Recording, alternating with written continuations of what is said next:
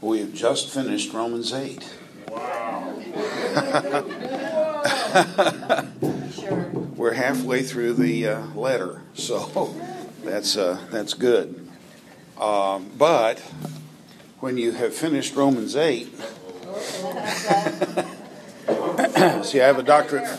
I have a doctorate from Dallas Seminary, and I know great and wise things most people don't know. So when you're through chapter 8, the next is chapter 9. So here we go. Uh, at the end of chapter 8, I didn't have this on the screen last week, but I think it's an important affirmation to assert. Paul has just said, No created thing shall be able to separate us from the love of God that's in Christ Jesus our Lord. Yes? Yeah. Right? If no created thing can separate us, why is Israel separated from the love of God?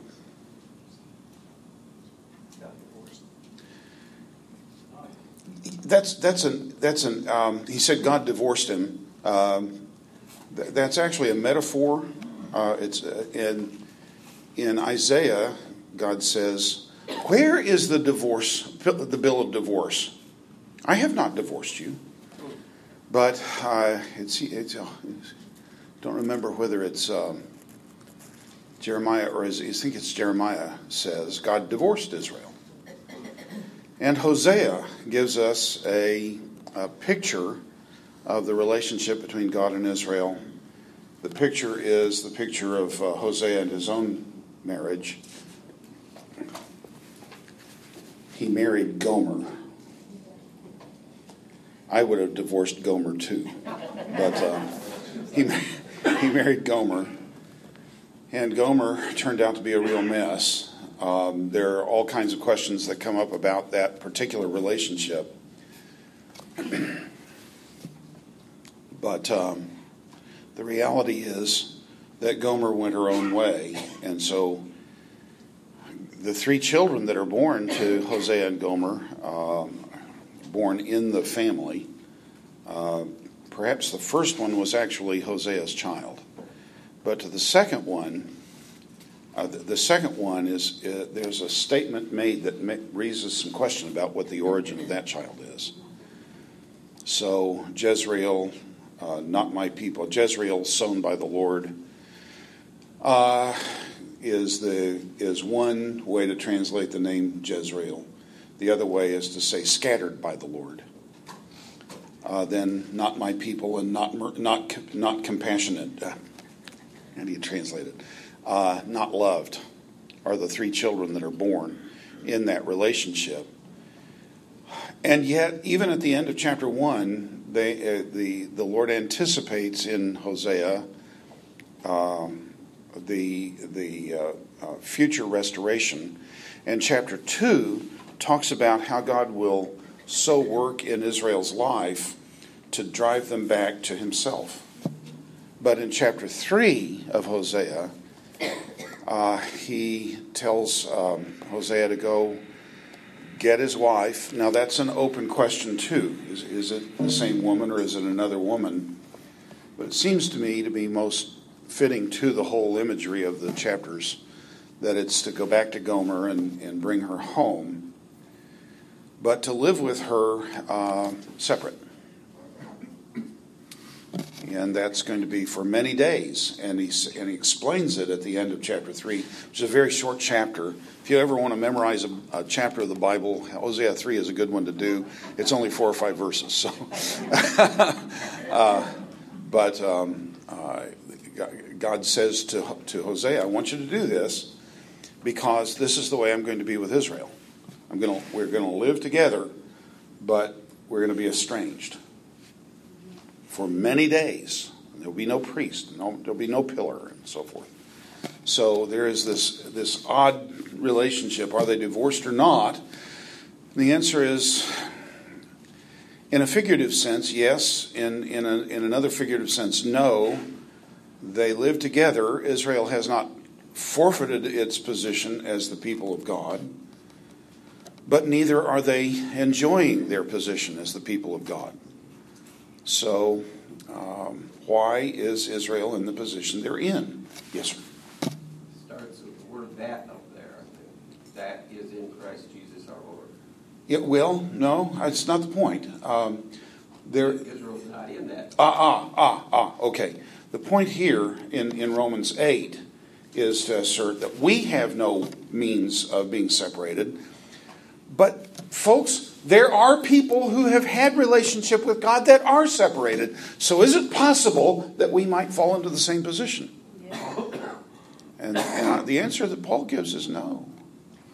So I, so I come back. Well, we've got to talk about that. I don't, you're, you're getting ahead of me. I got I got to set up the problem so we can solve it. So, uh, the the issue is to be aware of what the problem is, and the problem is nothing will be able to separate us from the love of God that's in Christ Jesus our Lord. But Israel is separated. So how can we account for this, brother? Yes, and that's where we're headed. But let's get there. Um, so. Uh, so uh, we've got this, this long passage in 9, 10, and 11 that's going to address these specific issues. Uh, so we move into it. Here's an overview and a review. I want to get back and look back where he, where we have been in Romans and then think about where we're going in light of that. Um, part one, we've just finished as of last week, chapter 8. Um, it's a demonstration of God's grace received by the Romans. Why is it necessary for God to, to for Paul to go back and demonstrate that?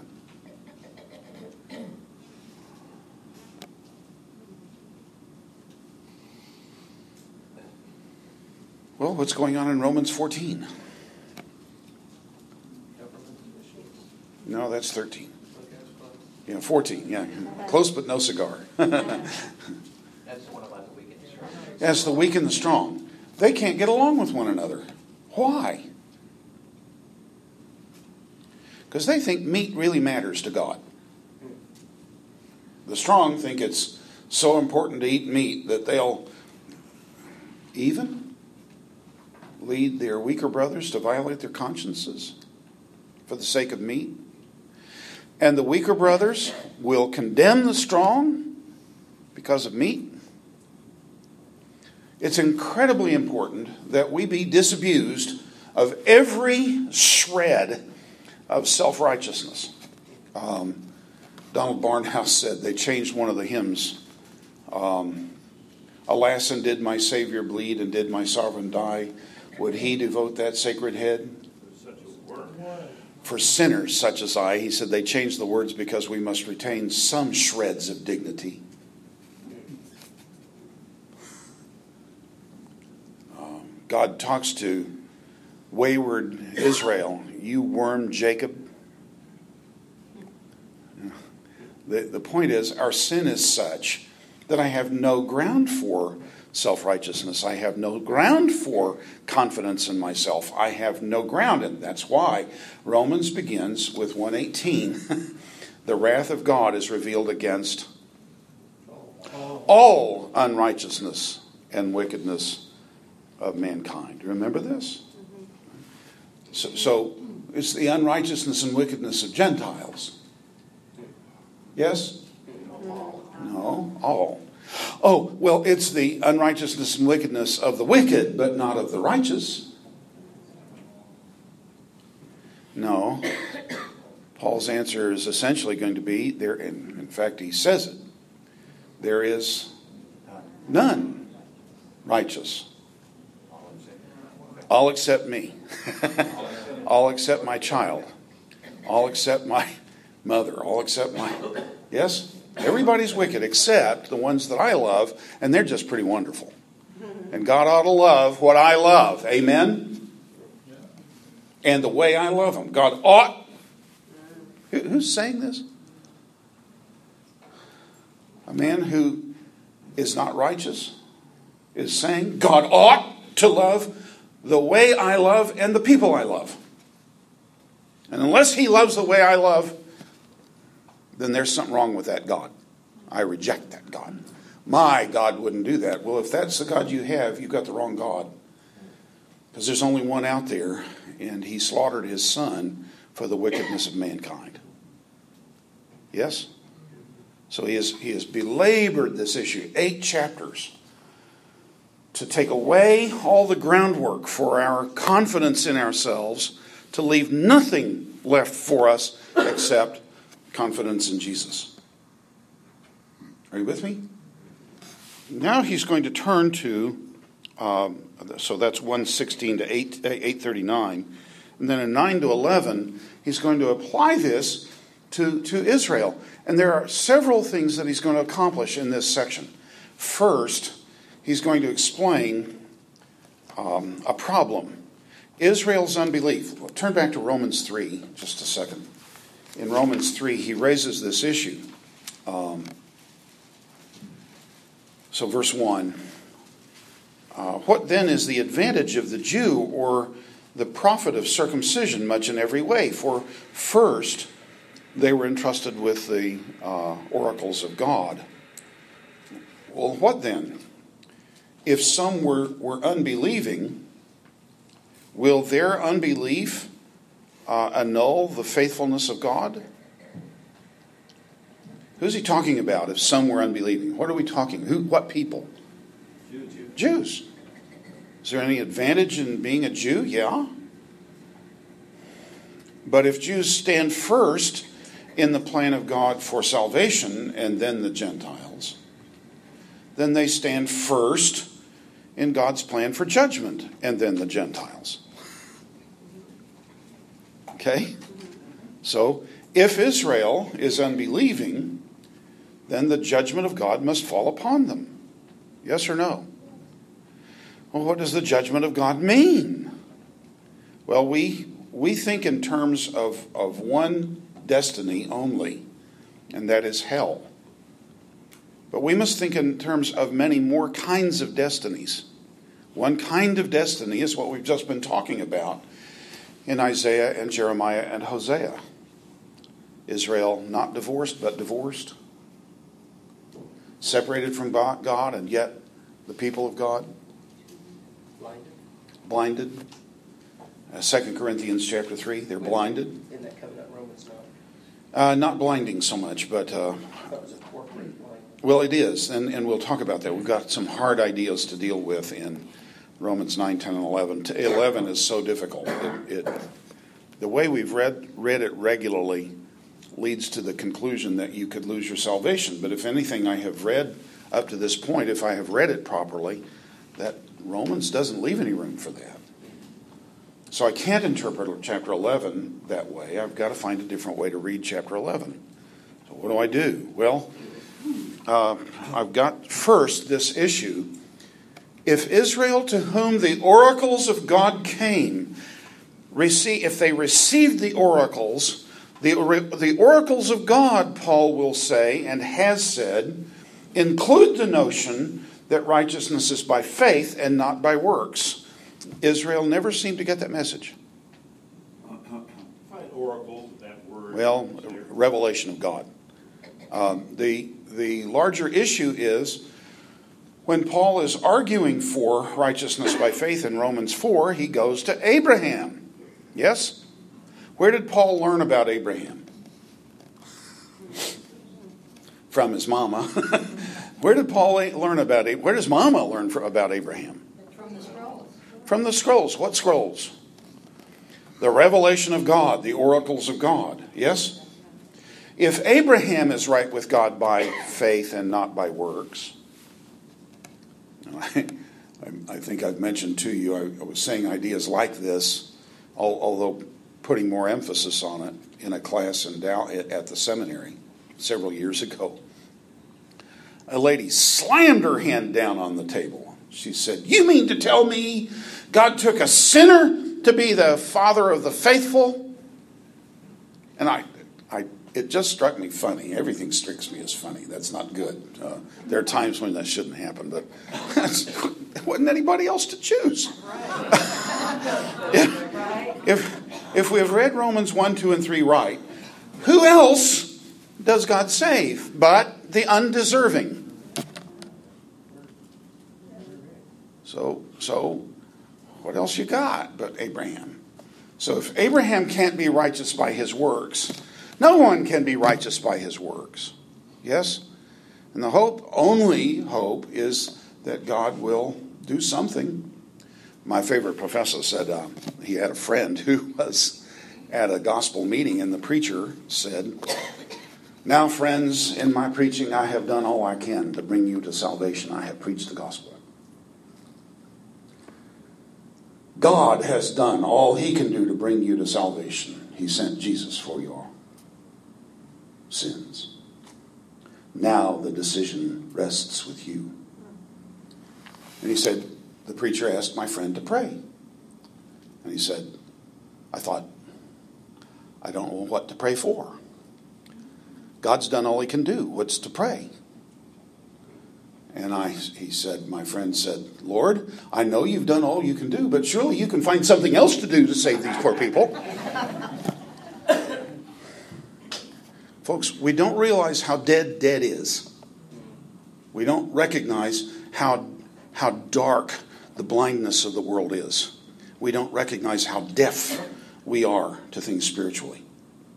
Um, um, how do you rouse a deaf and blind and dead world? How do you rouse a deaf and blind and dead soul? My favorite professor further said, It is not at all clear what, ha- what uh, uh, Eve gave Adam, but whatever she fed him has disagreed with the uh, human race ever since. and he said, he said, he did not simply have indigestion. He died. And we are born spiritually dead. So here is Israel. They received the message, they had the message from the prophet of God, Moses, for 40 years, and they rarely ever responded in faith. I find, I think I find once in Exodus through Deuteronomy where the nation of Israel responded in faith. That's in Exodus 14:32. Every subsequent re- uh, uh, uh, reference to faith is that they are unbelieving. If faith is what we've been saying it is, loving God with all your heart, soul, and strength, what does Paul say about love in and the permanence of love in 1 Corinthians 13? It never fails. It never fails. If faith is loving God with all your heart, soul, and strength, you may not always act lovingly. Yes? But there is, if, if love never fails, if it's real love, it, it never dies. It can't. And further, as we've seen, if our faith is sustained by the power of God, in 1 Peter chapter 3, verses, I'm sorry, chapter 1, verses 3 to 5, if our faith is actually a gift of God, as Paul says in Philippians 1:29, and if he sustains our faith, then it can't fail. So why hasn't Israel, who for 15 centuries has had the revelation of the um, of the alien righteousness of God given through faith to a sinful people, why haven't they believed it? Maybe, maybe Paul got it wrong. So that's, this is the first reason chapters 9, 10, and 11 are important. If Paul got it wrong, then the whole book of Romans is effectively uh, undermined. Um, I think that's what we say there. There's a quotation here um, uh, that I must deal with uh, that's coming up short. There are two other reasons that he must do this material in chapters 9, 10, and 11. First, what we've just said. First, to rescue his gospel. Because if God isn't faithful to Israel, he may not be faithful to us. If God can lose, you, you know Psalm 23, he leads me in paths of righteousness for his name's sake. If he loses his sheep, he's a bad shepherd. But Psalm 23 we call the what kind of psalm? What, how do we the, the good shepherd. If he's a good shepherd, he doesn't lose his sheep. Yes? But he's lost his sheep. So that's the first thing I have to establish.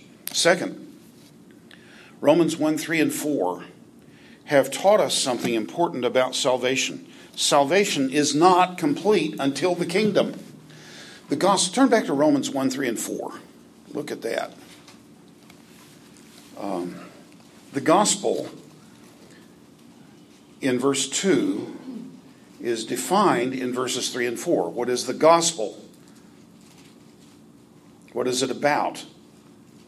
About Jesus. Yeah, and what character of Jesus? So descendant of David. Descendant of David according to the flesh. Resurrection from the dead. Uh huh. But what, what, what truth about Jesus is revealed at the resurrection from the dead? No. What does the text say? Son of God. Son of, God with power. Well, what does Son of God mean? Well, second member of the Trinity. He became the Son of God at the resurrection. He was declared to be only at the resurrection. He had never declared his deity before that. He did. So, so we can't be talking about the deity of Jesus at this point. We must be talking about the royalty of Jesus, his kingship. Folks, the resurrection is essential. Acts 13, 31, 32, 33.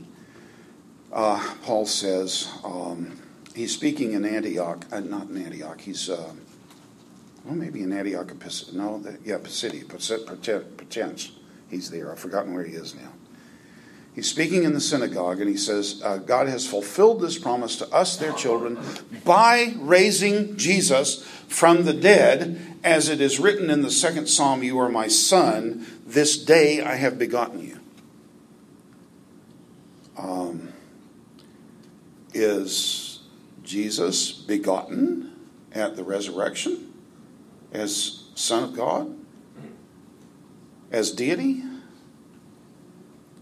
And the answer has to be no, but Psalm 2 is not about the deity of the king either, anyway. Psalm 2 is about the Davidic king. Psalm 2, verse 7 says, I will declare the decree. The Lord said to me, You are my son. This day I have begotten you. Are you with me here? Yes, no? You, you remember this? Yes? All right.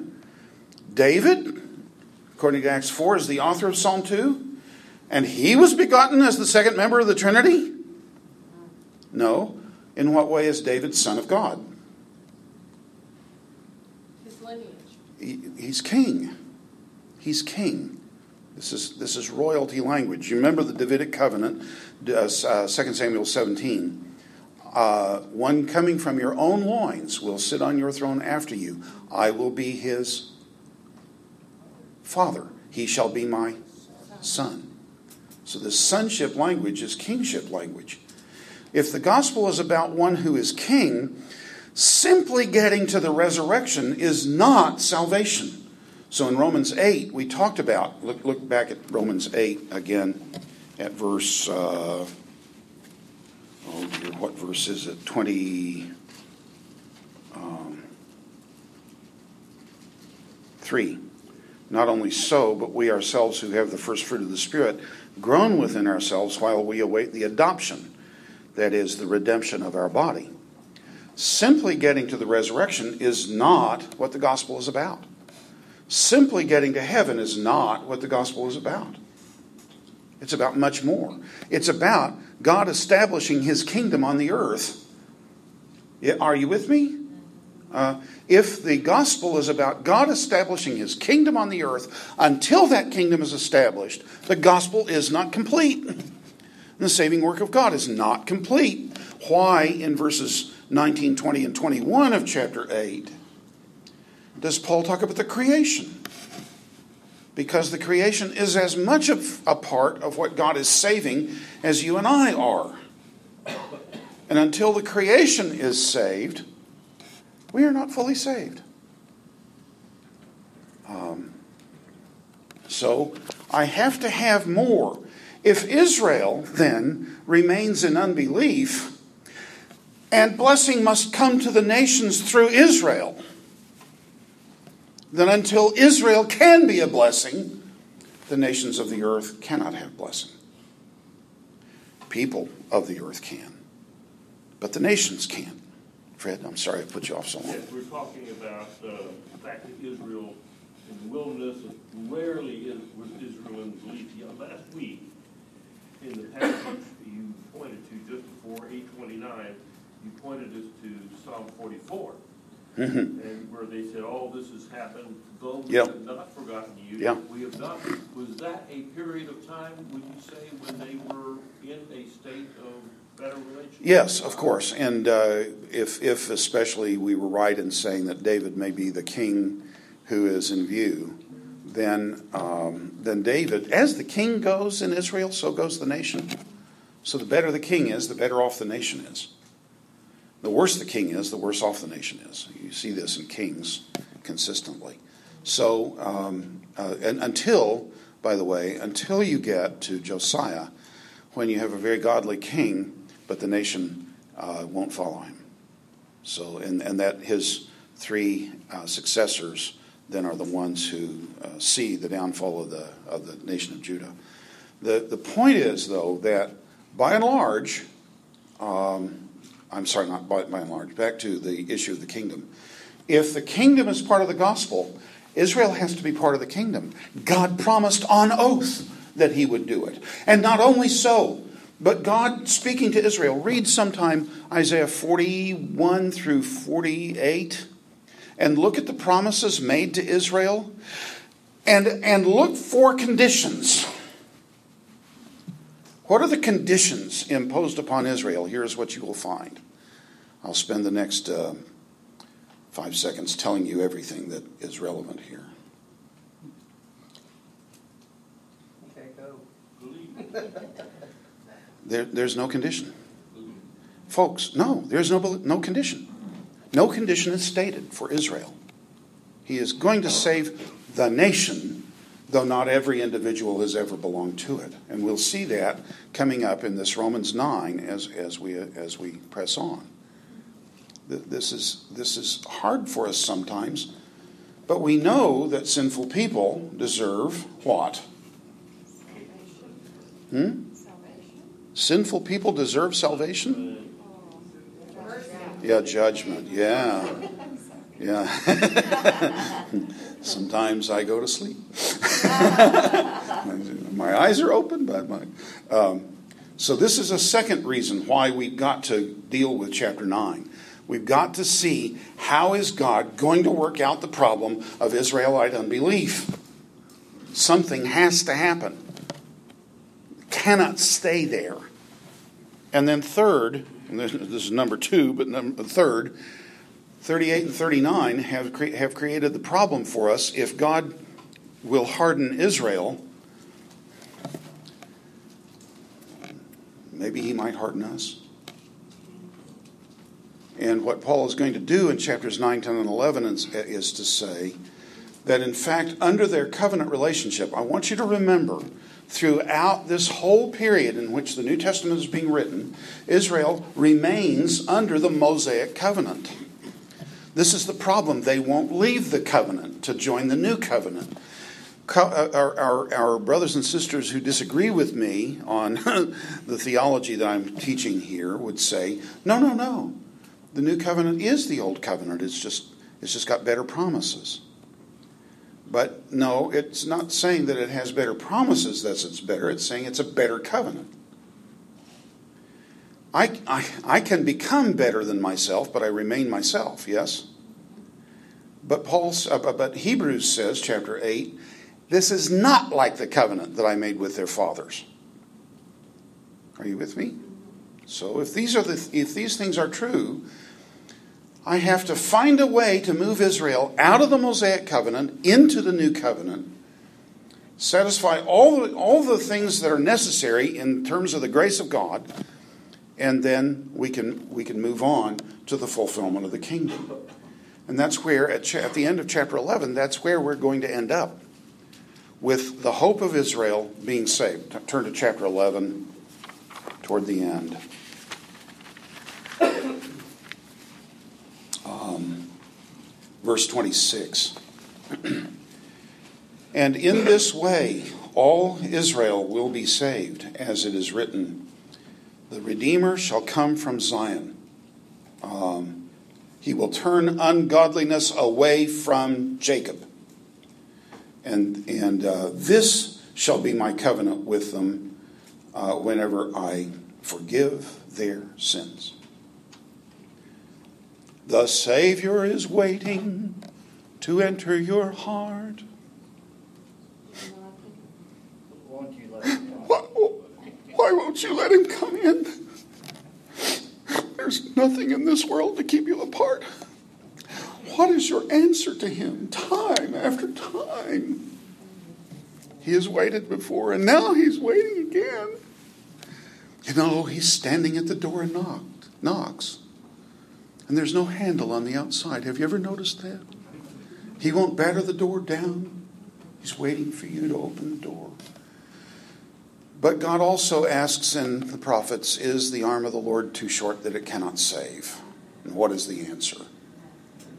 Well, for people who follow that line of reasoning, the answer is yes. God can't because your will is supreme over his will. And what we're going to see in Romans 9, 10, and 11 is God never has a problem with the will of man. So, chapter 9, there's a five step argument to explain what's going on between God and Israel in all of this. First step, verses uh, 1 to 29 of chapter 9, is that God has hardened unbelieving Israel. Now that sounds terrible. Hardening, yes did he do with Pharaoh? Yes. But it sounds terrible, doesn't it? Because I mean, think about it. Pharaoh was this nice guy, amen? He was a wonderful fella and just as kind and loving as he could be, a good citizen. Ruled his country well. Um, but God took this nice man and made him wicked. He didn't want to be wicked. So when Moses came back to Egypt, he says to Pharaoh, Thus says the Lord, let my people go that they may serve me in the wilderness. And Pharaoh says, Oh, Moses. I mean, eh, you've seen Prince of Egypt. Mm-hmm. Yes? So, Moses, you're my old friend, my buddy. We used to, we used to play together. Man, we had fun. And I've longed, I have longed to see you these 40 years you've been gone. Where have you been? And, and, and here you come asking me to do this. And just because of you, I would do it. And if, if God would let me, I would let them go. But I can't because God won't let me. Does that make any sense for, for Pharaoh? Why? Satan's his father. Yeah, well, we don't know that. But we never he. He thinks he's God. So that later he will say to, to Moses, Who is the Lord that I should obey him? He has no. Don't you remember Romans 3?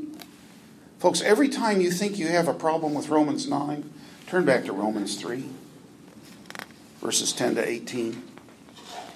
And just remember that about everybody you know and ever have known and ever will know, Romans 3 10 to 18 are true. There is none righteous, not even one, including your grandbaby. Um, there is no one who understands. There is no one who seeks God. Is that really true? You know who Paul's writing this about? He's quoting it from the Psalms. Do you know who, it's written about? Jews. And they're the best people that the world has produced in terms of godliness. And yet, among them, there is none who seeks God. They've all turned aside, they've together become useless. There is no one who does goodness, not even up to one. Their throat is an open sepulchre. As you go through the week, start listening. How much constructive discussion do you hear, and how much destructive constru- uh, discussion do you hear? Their throat is an open tomb. Their tongues, they have with their tongues they have practiced deceit. The poison of asps is under their lips. Poison of asps. Do you know anything about asp? Yeah. We saw a, a six step snake in India one year, and we asked the doctor who was showing us, Why do you call it a six step snake? She said, um, if it bites you, you have six steps to get your affairs in order. She said, we keep anti venom on the, we, we were on a hospital uh, compound. And she said, we keep anti venom here all the time for this. This is the imagery. Uh, when we speak, we speak words that deal death. This is, this is in part, and, and, and this is a bit off the subject, so please forgive me for this, but, but it, it seems important to me. How much of the discussion in the last week has been constructive, and how much has just been throwing um, charges and blame? And I have a friend, of a former student at the seminary, who said, "I'm not going to do anything negative anymore. I'm going to, I'm going to turn to a positive." She had to get her pain out. I, that made sense to me. That makes perfect sense. But at some point, we've got to get past all this and find ways. But, folks, the problem is there are no ways to reconciliation except through Jesus, through the cross. Um, verse 14 their uh, mouth is full of cursing and bitterness. Have you ever heard anybody talk in this world? Their feet are swift to shed blood. Destruction and misery are in their ways, and the way of peace they have not known. And here's the reason there is no fear of God before their eyes. If this is all true, then it's true not just about Jews, because they're, they're the ones whom God set apart and made a unique people. And yet, it's, all of this is true about them, but if it's true about the best of humanity, it's true about all the rest as well. And if that's the case, then, folks, um, just keep that in mind in chapter 9. It's hard for us to read chapter 9, there are hard things here. But the issue in chapter 9, verses 1 to 29, is that God has taken unbelieving Israel for his own purposes and hardened them, not by making good people bad, but making giving sinful people remember chapter 1 giving people sinful people the opportunity to practice the sin that's already in their hearts. Turn back turn back to chapter 1 Is that the same as I turn to their own yeah. Yeah. So verse uh, uh, 22 supposing themselves to be wise they became fools and their foolish heart was darkened. Um, and they exchanged the glory of the incorruptible God for the likeness of the image of corruptible man and um, reptiles and four footed things and creeping things. I'm sorry, birds and four footed animals and creeping things. For this reason, God handed them over um, in the passions of their hearts to, uh, to uncleanness, to dishonor their bodies among themselves. So, what is this handing them over? Is God just taking his hands off and letting them go where they want? No more than is God handing Jesus over to, cro- to the cross, taking his hands off Jesus and letting him go where he wants. No more than is Judas simply taking his hands off Jesus and go letting him go wherever he wants. They're directing Jesus to a goal. It's the same word in all three cases, translated differently for, for right reasons, but it's the same word in all three cases. No, God is removing his protective grace, his general, his his um, what's the word I want? Um, special grace and I can't think of the other term. It's, it's the grace of God that comes to all humanity. Why is it that Paul, Peter can say God causes his rain to fall on the just and the unjust? Common grace, that's the word I wanted. Uh, in his common grace, he protects people from sinfulness.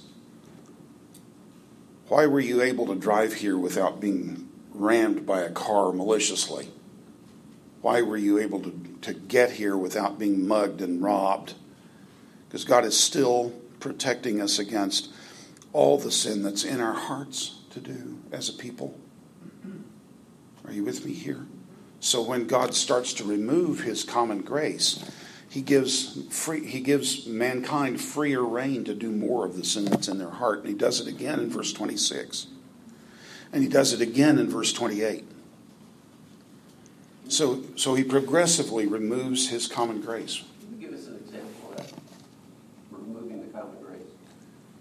Uh, well, it's right here in Romans 1. Well, what, uh, for instance, if, if I came up with cancer tomorrow, removing common? No, no. I, here I'm talking about protecting us against sin that's in our hearts. So, folks, look, what's going on in Venezuela today? Isn't it Venezuela that's having so much trouble? What's going on in Venezuela today is because of the wickedness of human heart. Why isn't it going on in the United States? Because God has still kept his common grace among us. But look at, look at the sins in verses 24 to, and 25, 26 and 27, and 28 to 31. Uh, look at the sins. Do you see any of them here among us? One. No, chapter one. Chapter 1. Okay. Yeah. Do you see any of those sins among us Yes. in our nation? God is removing his common grace. And as he removes it, we will get deeper and deeper into the into the mire that chapter 1 is is affirming till we get to verse 32, which is the the nadir of the whole thing. Um, well, let me finish here. Uh, these are the ones who, though they know the decree of God that those who do such things are, are worthy of death, not only do them, but no. They, de- they take pleasure in people who do them. And watch, folks, our, our country is getting more and more to the point where we take pleasure in the evil of others. Go ahead now. so if God takes away the common, is taking away the common grace because of the atrocities that we are committing today as a nation, Mhm. uh, we Christians are part of that nation. We're going to suffer with that. So is he taking it away from us? No, we have special grace. So we're, we're able, this is what, what Romans is about. We don't have to get into that rut, what we call the um, cycle of sin in Romans 1. We are broken free of that. So if the common grace of the nation is being taken away, okay, and we're part of that nation, okay, we're gonna suffer because of that. Okay, but we have the assurance of salvation. Yes, Okay, so taking away the common grace is, you're taking it away from people who refuse to believe. that's right. Oh, okay, so, Yeah. Now, just as, just as in ancient Israel, I've, I've done this before, we'll do it again it, because it, it, it may be useful here. Do you know anything? Do you know the name Nabal? Yes. What do you know about Nabal? He was a fool. What do you know about his life? What, what do you know about his life situation? He was a king, wasn't he? No, he was not a king. He was very wealthy. Very wealthy. What did the covenant promise to Israel when they are righteous? Wealth. Yes? Nabal is wicked. How come he has wealth? Well, he might have gotten it by wicked means, but the text never says that. Um, he's living under the, under the blessing of God like a fool, so he dies. But he's a wicked man living in the blessing of God. Where did Jeremiah the prophet die? Egypt. What do you think Jeremiah's spiritual condition was? Was he righteous or wicked? Righteous. How come he died in Egypt? He got hauled over there by the people around him. Yeah, but what does it mean to die in Egypt? Do you know? It's the. It's the, last of the curses in Deuteronomy 28. When Israel is disobedient, they will, they will return to Egypt that I said they would never go back there. And there they will die. And Jeremiah, a righteous man, dies under the, uh, uh, under the uh, curse of God. Not himself dying a cursed death, but that's where he died. Righteous people in a day when God is judging a nation suffer the judgment too, but we are, we are called to be lights in the middle of it. Yeah. so is it safe to say that common, common grace, the special grace will never be with? That's right. That's what I've been on. Common grace could be, Yeah. It's being, it's being removed. We, we experience, we, we don't realize this. We're too American. We don't realize that we belong in a nexus of relationships, and that nexus of relationships is affected by everyone who's in that nexus. So if your family has somebody in the family who's really causing trouble, everybody suffers, and it doesn't matter whether you're born again or not. Yes? If your father, um, is an alcohol alcoholic who, who loves to gamble and gambles away every paycheck you, he ever gets, you go hungry whether you're a believer or not. Yes or no? Yes. Well, that's the way it is with nations and people groups too. And we, we, we can't change that. God has created us to live in this kind of connection. Uh, this is part of what Proverbs is about. It's important to be wise because if it, even if nobody else hears your wisdom, the community that you're in is affected by your wisdom. It's important to avoid folly. Because if everybody, even if everyone else in the community is, is wise, they're still affected by your folly. And thus, Paul says, or uh, uh, Proverbs says, you must get, get rid of the scoffer, drive him out. He's, he's worse than a, an arsonist. Last week you said something about stretching faith. Mm-hmm. God stretches our. Mm-hmm. Yeah. Okay. Is this an example of that? Yeah. So if we're in, a, we're in the United States, the United States is going nuts and is saying, I want to be, everything's right, God's dead. Let's say God's dead. Yeah. They basically they're saying God's dead, we'll run the show.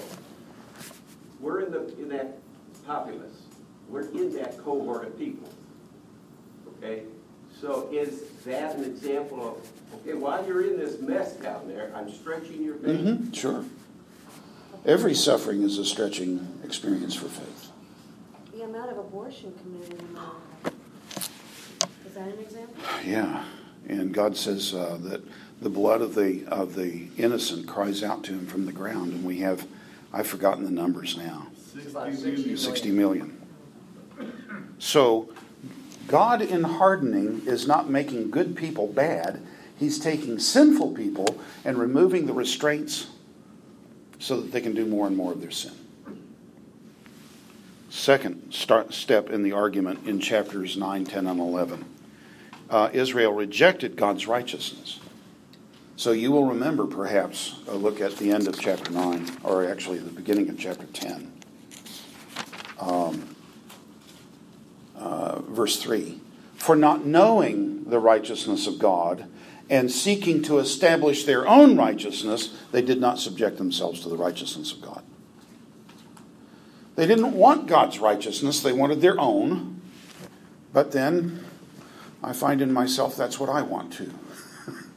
I don't want to be righteous by the righteousness of Christ. I want to be righteous by what I do so that you will value me, not Jesus, but me.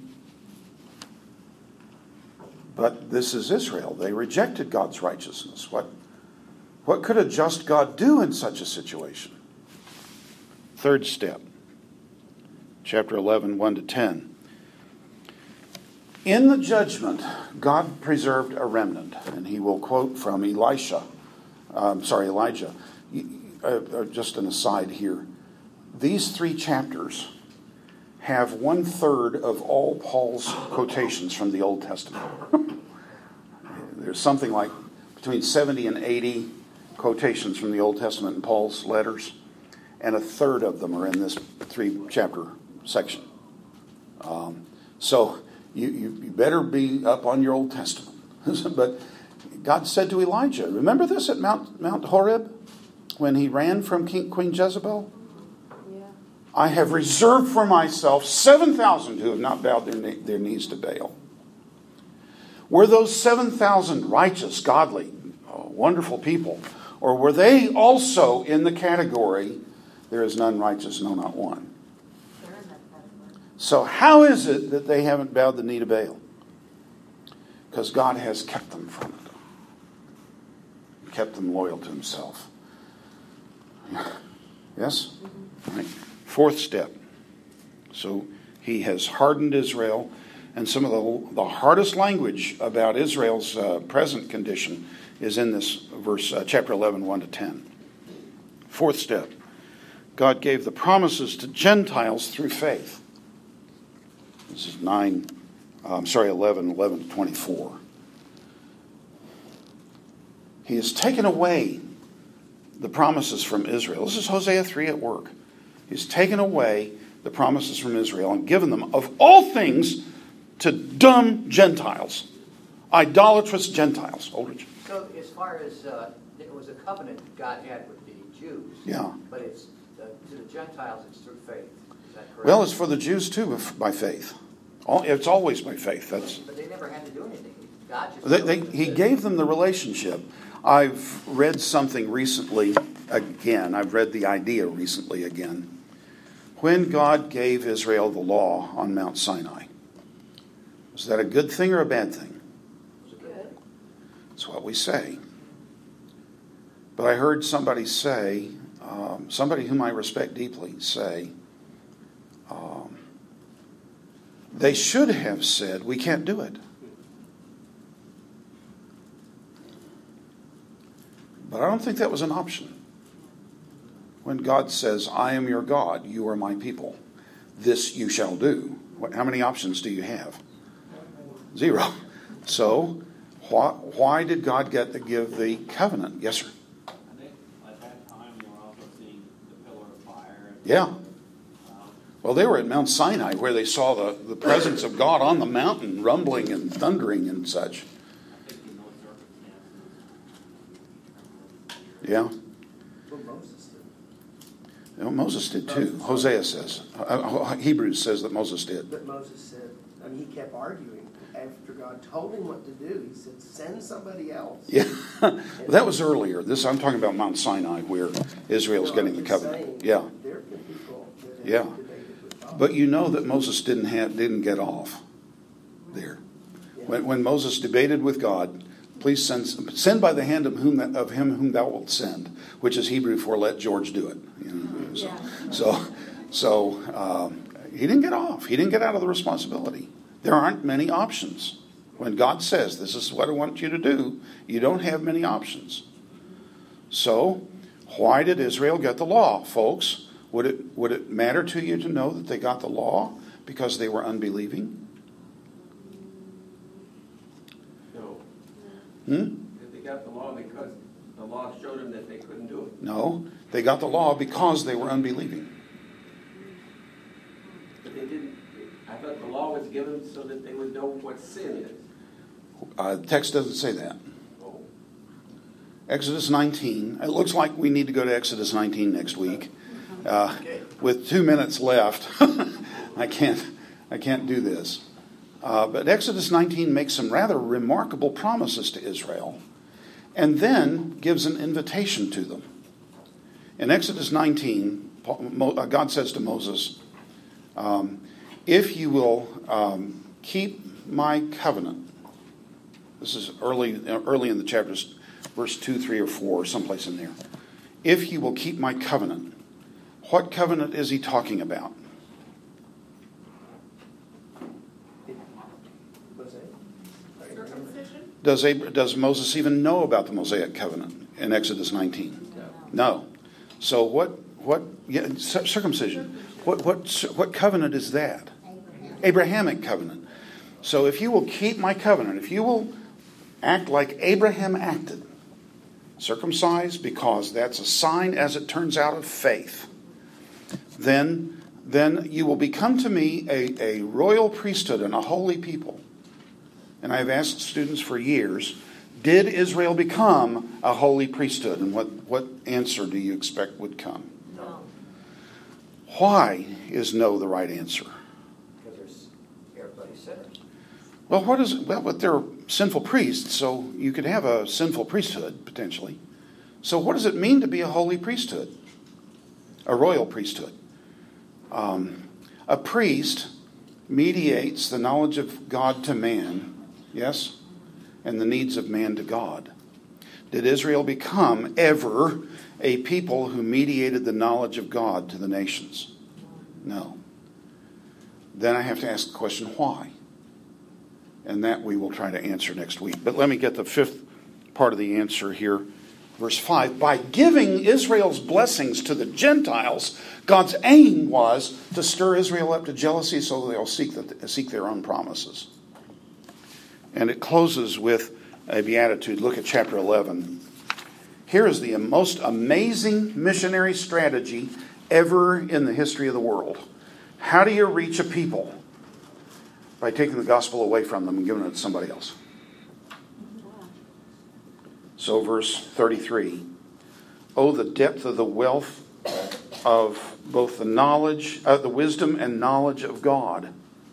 How unsearchable are his judgments and his ways past finding out. For who has known the mind of the Lord, or who has been his counselor? Or who has given to him, and he will repay it to him? Because of him are all things. And through him are all things.